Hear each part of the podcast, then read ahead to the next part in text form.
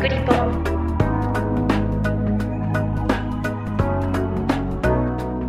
この番組はすべての都道府県や海外約50都市に取材拠点があり全国の新聞社や放送局海外メディアにニュースを配信している共同通信社がお送りします。キクリポでは共同通信が発信するウェブコンテンツ47リポーターズを執筆した記者に記事の内容や取材の経緯、裏話などを同僚である記者が聞いていきます。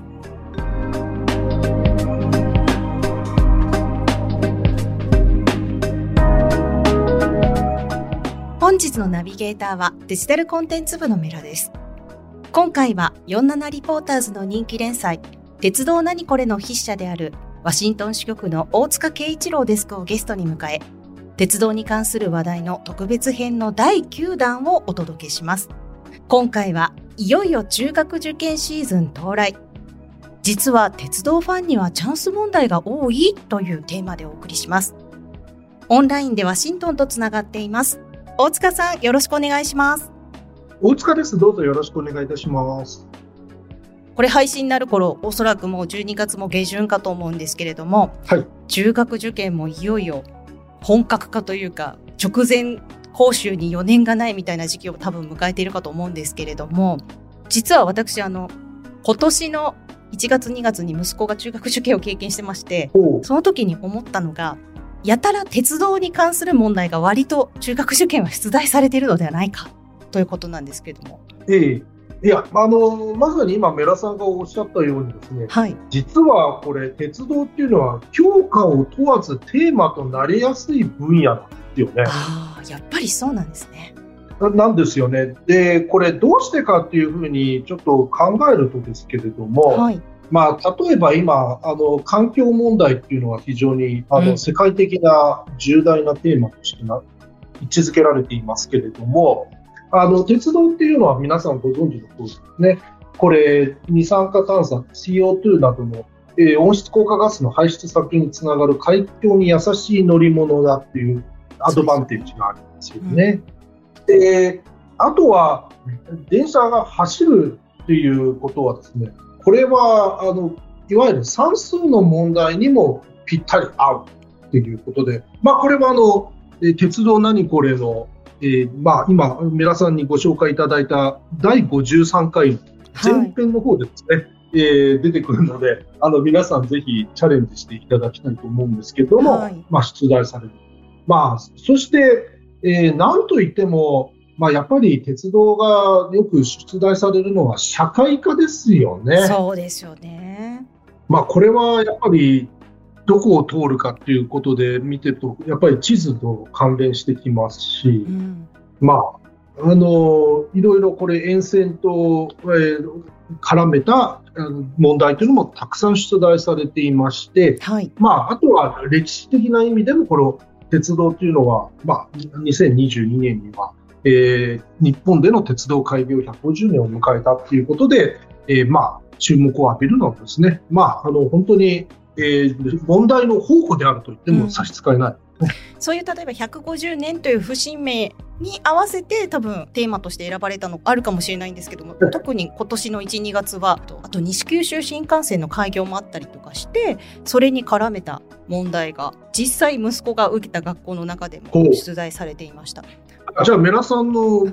ご子息は鉄道ファンでいらっしゃるんで、もう非常にチャンス問題ということで、波に乗れたってことですよね。私あの、その問題そのものを解解けるかとかいうよりも、ええ、出題された問題に出てきたっていうだけで、子供としては嬉しいし、はい、あ僕がなんか馴染みのあるキーワードがたくさん出てくるっていうだけで、メンタルの面でもすごいアドバンテージになるんじゃないかなと思いました。試験終わって出てきた時にこういう問題出たんだって楽しそうに話してるんですよね。ああ、そういう効果は間違いなくありますよね。これ他の全然鉄道全く興味のないお子さんと比べたらすごいラッキーなんじゃないかなと、それだけでも思いました。まあそういう意味ではメラさんのご子息もそうですけれども、こういうあの単に塾で教えられたこと、学校で教えられたことだけではなくてですね、うん、もう社会の、えー、いろいろなことにあの幅広いことに興味を持つ、まあ、鉄道もその一つですけども、はい、そういうえー、まあ、あの人がですね、え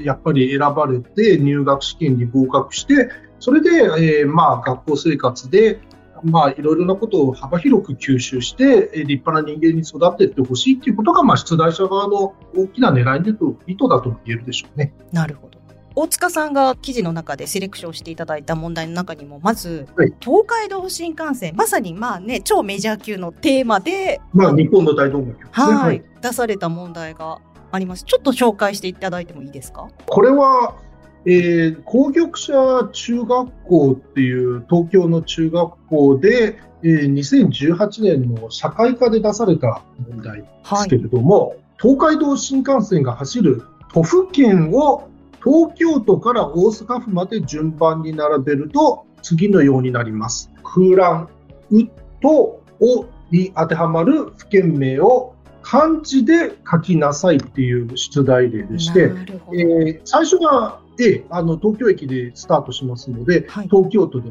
最初に来るわけです。で、はい、次は、えー、東京、品川と来た後は、新横浜ですから、えー、神奈川県が来るんですよね。はい、その後が、あいうえおっていうふうに、えー、空欄になってまして、5つ空欄ということですね。5つ空欄がある。はい、で最後に到着するのは新大阪駅ですから、大阪府になる。さあ、この5つの空欄に、えー、何が入って、そのうち、うとお、つまり3番目と5番目は、どの、えー、府県でしょうかこういう問題なんですよね。なるほど。ベラさん、答えは何でしょうかっていう。これって、今、もしかしたら通勤中、電車でお聞きの方もいるいらっしゃるかもしれないんですけど、はい、つい大人でも考えてみたくなる問題ですし、あの、ね、テレビ番組とかのクイズにもなりそうな問題だなとすごい思いました。あ、まあそうですね。あの、まあ多分これが、あの、お笑いタレントだとわざと、あの、ボボケをかましてですね、それで周りをしらけさせて受けを狙うのかもしれませんけど、はい。まあ、なんか例えば、なんか福岡県とかありえないところを行ったりするんですけど、今日はちょっと真面目なニュースということなんで、はい、えー、あの、ボケは入れずにいきますと。じゃあ、あの、神奈川県の次はこれ、まあ、小田原駅があるんですね。で、小田原の次は熱海駅になりますよね。熱海駅っていうことは、静岡県ですね。はい、静岡県なんですね。で、静岡県はこう延々と。長いですね、ずっと。なので、えー、これは、まあ、浜松まで続くわけです。はい。で、その後、えー、が豊橋駅になって、うん、これは何県かということになります。愛知県がとうとう登場しました、ね、はい。ということですよね。はい、それで、あのまあ、これ、三河城駅がその間に来るんですけれども、それであの皆さんよくご存知の名古屋駅に着くと。うんうんうんで、その後に待ち受けているのが、えー、まあ、政治家の大野万博が、あの、まあ、あの自分の政治力で開業したと言われている岐阜羽島なんですね。はい、なので、これは、うは岐阜県というのが答えですよね。はい。これが最初の答えです。さて、その後は、えー、米原駅があるんですけど、米原駅これ、はい。あの、同じ米がつくメラさん、これ何、何県でしょう？はい。米原駅は滋賀県ですね。そういうことですね。はい、なので、絵は滋賀県。はい。で、この後は、えー、まあ、琵琶湖立東駅が開業しませんでしたので。しませんでしたね。えー、そういえば。ですね。はい、となると、あの、有名なことが、ま、はい、待ち受けて。大阪府の手前は京都府ですね。そうですね。京都駅なので、京都府と、こういうことになります。ということで、これこれが、O は京都府。はい、なので、えー、うの、あの、岐阜県と、おの京都府というのが、この問題の答えになる。はい、こういうことですよね。この辺はですね、なんか、まあ、一生懸命素直に考えていけば、なんとか、あの、都道府県出てきそうなんですけど、この問題さらに続きがあるんですよね。はい、そうなんです。これは結構そうですね、あの社会科の知識があるかどうかを問う問題になってるんですよね、面白いですね。共同通信キクリポ。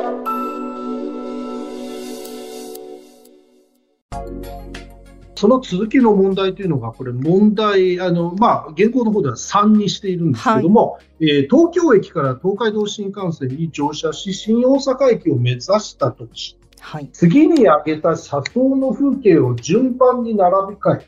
2番目と3番目に来るものをそれぞれ記号で答えなさいという、あの、かなり社会科の知識を問う問題なんです。はい。えー、で、これ、あが、えー、熱海駅と三島駅の間にあるトンネルを通過した。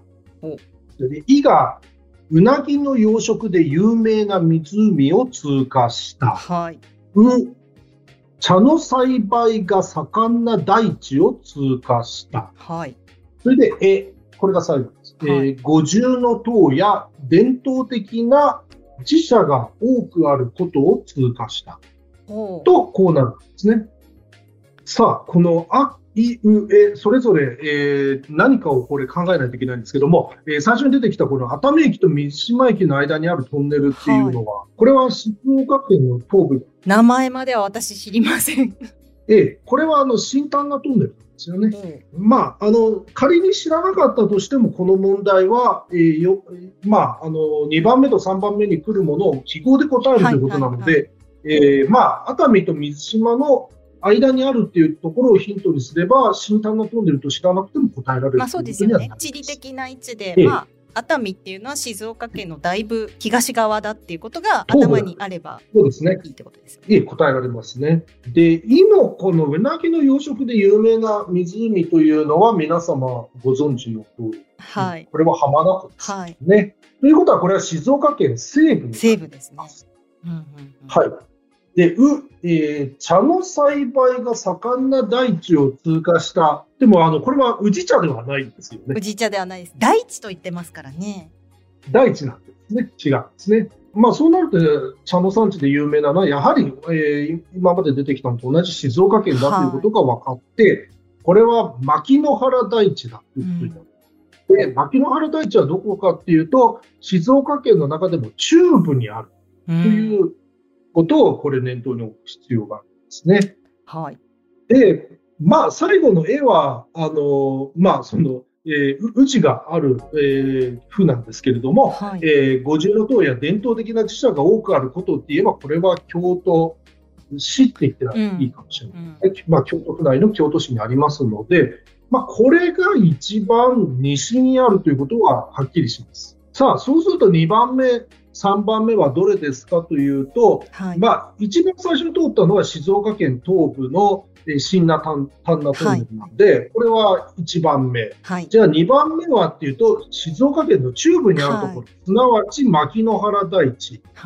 なので、えー、2番目は運になるということが分かりますね。じゃあ、その次はどこかというと、これは静岡県西部になりまして、はい、これは、えー、うなぎの養殖で有名な浜名湖。はい、なので、えー、いと、こういうふうになるんですね。なので、正解は2番目がう、3番目がいと、こういうことです。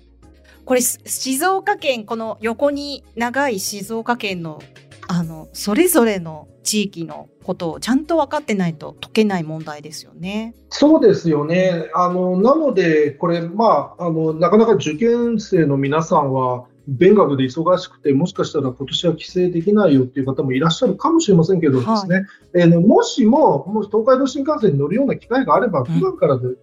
ぜひ心がけていただきたいのは、これ、車窓から見える景色なんかを眺めながらですね、うん、えー、これ、まあ、例えば、あの、それまで習った知識を思い出して、あ、これが牧之原大地だ、たくさんお茶があるな、うん、栽培してるな、とかですね。えー、あと、えー、浜名湖の上を通ったらですね、あ、ここは、あの、うなぎが取れるところだな、ね、うん、養殖してるみたいな、あの、いうのをですね、えー、念頭に置きながらですね、えー、まあ、普段から車窓を眺めてると、えー、多分皆さんのご子息なんかそうなんですけど、えー、これをいともたやすく解けてしまう。で、ま、まあ、名前が仮に忘れてしまっていたとしても、こういうヒントで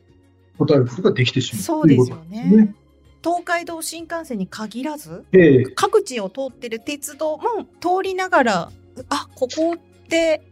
何々が有名なあれだなみたいなことを考えるだけで全然多分机の上だけでの勉強じゃなくってちゃんと実物とつなぎ合わせて考えるみたいなことが大事かもしれないですよね。その方が多分記憶に残りますよね。そうですね、まあ、あのおっしゃる通りです。それで、まあ、そのようにやっぱり普段から考えたりですね、好奇心を持ってさまざまな情報に接している子どもなんかを、えー、やっぱり、えー、それぞれの,、まあ、あの受験を、えー、課している中学校も、えー、ぜひ、えーまあ、合格させたい、それで、まあ、生徒となって、で、ぜひ力をどんどん伸ばしてあげたいっていうふうに考えてるんでしょうね。えー、好奇心の旺盛さとか、何でしょう、生活力みたいなのを問われるのかなと思ってそうですね。共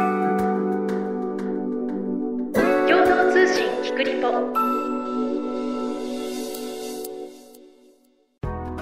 もう一つあの後編で、大塚さんが挙げていただいて面白いなと思ったのが、はい、時刻表を見てそうなんですよねえっ、ー、とこれはどちらの問題だこれは早稲田大学系列、はい、継続、はい、早稲田実業学校といわゆるあの双実っていう愛称で知られる、はいはい、今東京都国分寺市にあるところなんですよね。はい、で2018年の、えー、社会科で出された問題をご紹介します。はい、でこれはですねあの簡単に触れると、えー、京急川崎駅の時刻表が、えー、4つ例示されてて、はいえー、まあ、あの平日の品川方面行き、平日の横浜方面行き、休日の品川方面行き、休日の横浜方面行きのいずれかを示しています。4つ時刻表があると。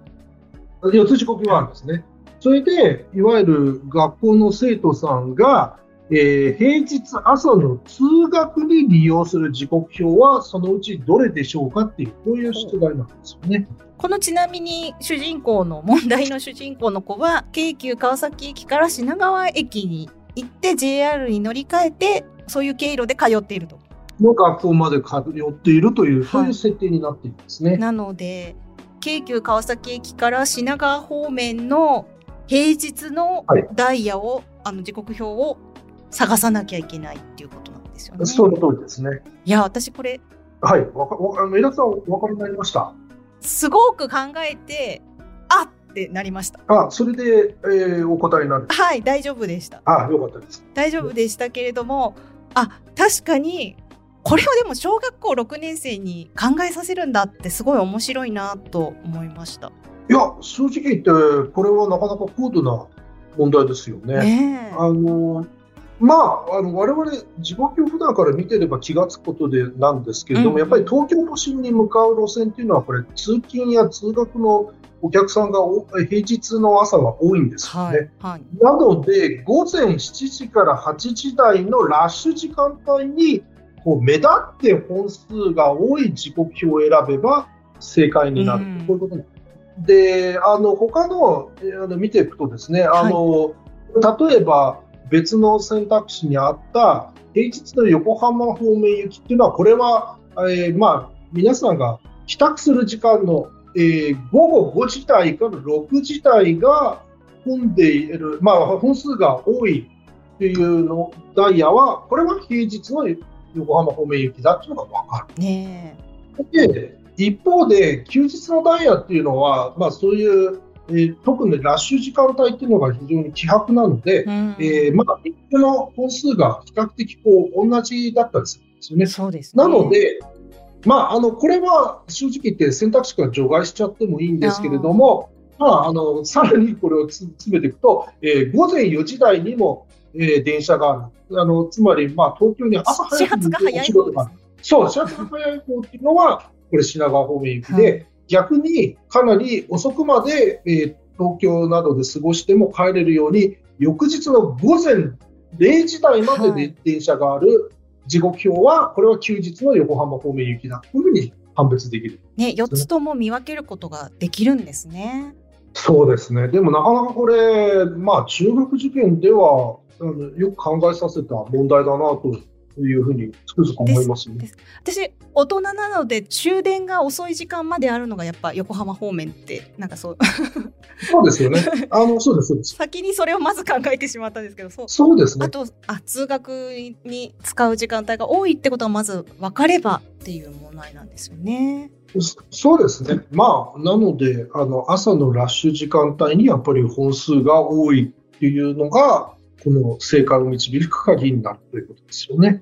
いやもう本当にあの今回あの大塚さんがに選んでいただいた問題どれもなんかすごくあこんな問題を出すんだってすごい鉄道っていう一つのテーマだけでかなり多種多様な問題が出されていてすごくあの興味深かったのでぜひこれをお聞きの方ぜひ解いていただければ全10問ですからね。なかなか。あそうです。あのちょっとキリを良くするために私のオリジナル問題も加えまして、10問出しました。それで、これ、あの、なかなか記事上はスペースがなくて申し上げられなかったんですけども、その今回の出題のヒント、つまりこういうようなテーマはどうですかって提案してくださったのはメラさんです。なので、まあ、受験生の抱えたえー、元親御さんの立場から、えー、非常に貴重なアドバイスをいただきありがとうございました。本当にあの興味深く読ませていただきました。ありがとうございました。いえ、ありがとうございました。残念ながらそろそろお時間です。ただ、あの、来年また受験されるお子様や、それ以降に受験されるお子様のためにですね、今後どういう鉄道に絡めた、はい、あの問題が出るテーマとなりそうかっていうのはですね、来年1月4日に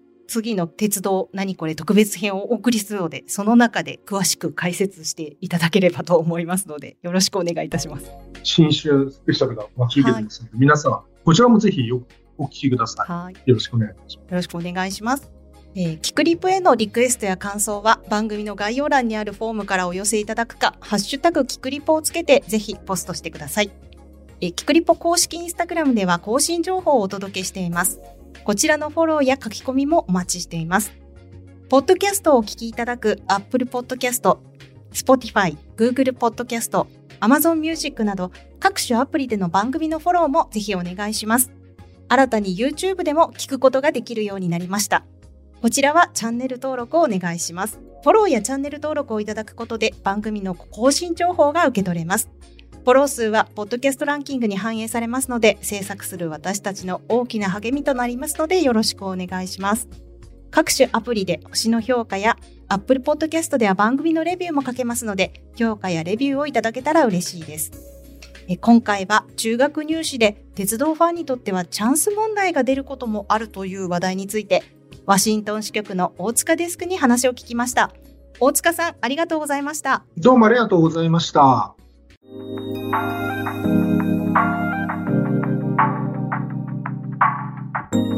いかがだったでしょうか？共同通信キクリポでは、リスナーの皆さんからのご意見ご感想をお待ちしています。番組の概要欄にあるメッセージフォームからお寄せください。ハッシュタグ、キクリポをつけたつぶやきや、キクリポ公式インスタグラムへのメッセージも大歓迎です。番組やインスタグラムのフォローもぜひお願いします。